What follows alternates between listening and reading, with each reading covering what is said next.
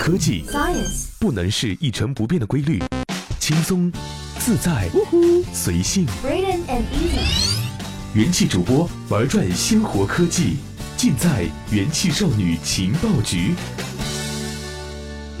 大家好，这里是用智商捍卫节操，用情商坚守美貌的元气少女情报局，我是小一。本节目由喜马拉雅网独家播出。早在去年，我们就和大家一同分享过关于人工智能可以改善医疗保健服务的信息，但是它也可能被操纵了，你知道吗？说到人工智能关于医疗保健服务这一块，不得不提到去年。美国食品药品监督管理局批准了一种医疗设备上市，通过拍摄用户视网膜的图像，它就能够自动筛查糖尿病患者因视网膜病变而失明的征兆。这种新型的人工智能技术正在医学领域刮起了一阵迅猛的旋风。利用新技术，科学家开发了不同的系统，能够通过各种各样的影像来识别疾病的征兆。这些影像包括肺部 X 光片和 CAT，又称计算机 X 射线轴向分层造影扫描仪、大脑扫描图像等等。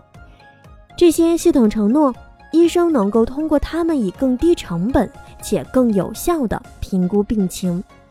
类似的人工智能系统很有可能走出医院，为医疗保健监管者、医疗账单服务公司和保险公司的计算机系统提供帮助。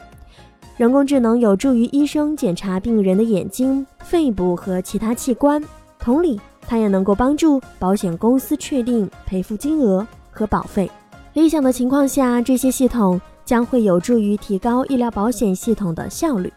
但是，美国哈佛大学和麻省理工学院的一组研究人员警告说，这些系统可能会产生意想不到的后果。在当地时间的三月二十一号。上述研究人员在科学杂志上发表了一篇论文，提出了发生对抗攻击的可能性。对抗攻击是指通过操纵小块的数字数据，达到改变人工智能系统行为的目的。我们换个比较通俗的说法吧：如果有人篡改了肺部扫描影像的一些像素，那么就会误导人工智能，把没病的判断成有病，或者是把有病的误判成了没病。论文的作者还指出，未来几年，软件开发商和监管者在构建人工智能系统和进行相应的技术评估的时候，必须把上述可能发生的情况考虑在内。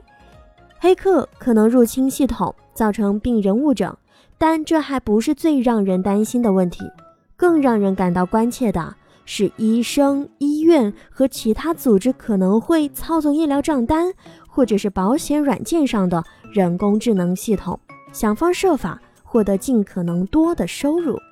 塞缪尔·芬利森是哈佛大学医学院和麻省理工学院的一名研究员，也是上述论文的作者之一。他提出警告的原因是，医疗保健行业有大量的资金往来，其计算机系统当中存有医疗保健的跟踪访问记录，利益相关者只需要稍微的改动一下系统的医疗账单编码。或者是其他的相关数据，便可以从系统当中骗到钱，而人工智能可能会使该问题变得更加的严重。芬利森还称，医疗信息本身就不明确，再加上财务激励政策经常相互矛盾，使得高风险决策因一点点信息变动就会出现摇摆。这篇新发表的论文对所谓的对抗攻击发生的可能性表示了更多的关切。从人脸识别服务和无人驾驶汽车到虹膜扫描仪与指纹识别器，这类攻击的目标可谓是包罗万象了。很多人工智能系统在设计和构建时都会采用某种方式，其中包含一个基本层面，而对抗攻击正是充分利用了此处的缺陷实施的。人工智能越来越多地受到了神经网络的驱动。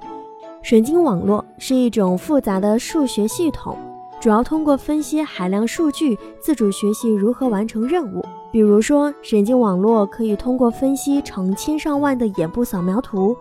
学会如何筛查糖尿病患者因视网膜病变而失明的征兆。这一种机器学习是建立在巨大规模的基础上的，因为人类的行为可通过无数不同的数据块定义，但机器学习也可能产生自己意想不到的行为。在2016年，美国卡耐基梅隆大学的一组研究人员在眼镜框架上印出了各种图案，成功的骗过了人脸识别系统，让其误以为戴眼镜的是名人。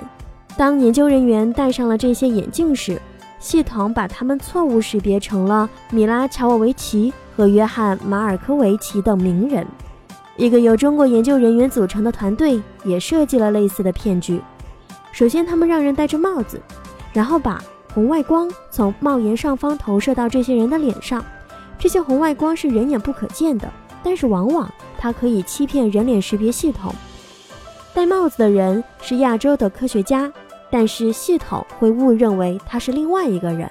比如说白人音乐家 Moby。研究人员也发出警告：对抗攻击能欺骗无人驾驶汽车，让他们看错东西。只需对路标做较小的改变，就可导致汽车把停车标志错误的识别为避让标志。去年年底，美国纽约大学坦登工程学院的研究团队设计了虚拟指纹，骗过了百分之二十二的指纹识别器。也就是说，使用这些指纹识别器的所有手机或个人电脑，其中百分之二十二可能被解锁。这项研究产生了深远的影响。因为生物识别安全设备和其他人工智能系统得到了越来越普遍的应用，印度已经实施了全球最大的基于指纹的身份识别信息，用于分发政府补贴和分派服务。各大银行正在给自动取款机上加上了人脸识别技术。与 Google 同属一家母公司的 Waymo 目前也正在对无人驾驶汽车进行着上路测试。现在，芬利森及其同事已经在医学领域发出了同样的警告。随着监管者、保险公司和医疗账单服务公司开始在其软件系统当中使用了人工智能，一些企业可能会学着利用基本算法的漏洞钻空子。如果保险公司使用人工智能评估医学扫描影像，医院可以通过操控扫描结果，尽量增加赔付金额。如果监管者建立了人工智能系统，以对新技术进行评估，设备制造商可通过改变图像和其他数据，以欺骗该系统同意监管批准。在上述论文当中，研究人员已经对以下对抗攻击进行了论证：通过篡改良性皮肤病损影像上的少量像素，可以欺骗诊断用人工智能系统，导致其误判为恶性。他们也发现，仅仅通过旋转影像也能达到同样的目的。如果对病人病情的书面描述做少量改动，也可改变人工智能的判断。酗酒的诊断结果与酒精依赖的不同，腰痛和背痛的诊断结果也会有所区别。反过来，以某种方式改变诊断结果，很容易让保险公司和医疗保健机构受益，他们最终会从中牟利。研究人员指出，一旦人工智能深深植根于医疗保健系统，各个公司将逐渐利用人工智能的行为，为其带来最大的利润。芬利森称，最终的结果可能会伤及患者。医生对医学扫描影像或病人的其他数据做出了改动，成为了保险公司使用人工智能牟利的工具。但这些改动最终会成为病人的永久记录，将对以后的一系列诊断产生影响。其实，这种情况有时候也会发生。人们已经发现。某些医院、某些医生和一些组织在操控软件系统，以控制医疗保健行业数十亿美元的资金往来。例如，有的医生会提高赔付金额，只需稍微改动一下医疗账单编码；又比如，把简单的 X 光片变成了更加复杂的扫描影像。哈姆沙宾斯塔尼是美国宾夕法尼亚大学沃商学院的一名助理教授，对医疗保健系统的操纵有深入的研究。他认为这个是一个非常大的问题。他指出，一些行为是无意识的，但并不是所有的行为都是如此。作为一名机器学习系统专家，巴斯塔尼提出质疑：引入人工智能是否会对问题？引入人工智能是否会让问题变得更加严重？在现实生活当中，想要实现对抗攻击是很困难的。目前还不确定监管者和保险公司是否打算采用容易受到对抗攻击的这类机器学习算法。他补充道：“我们需要留意监管者和保险公司。”他说：“无心之举总会带来意想不到的后果，尤其是在医疗保健领域。”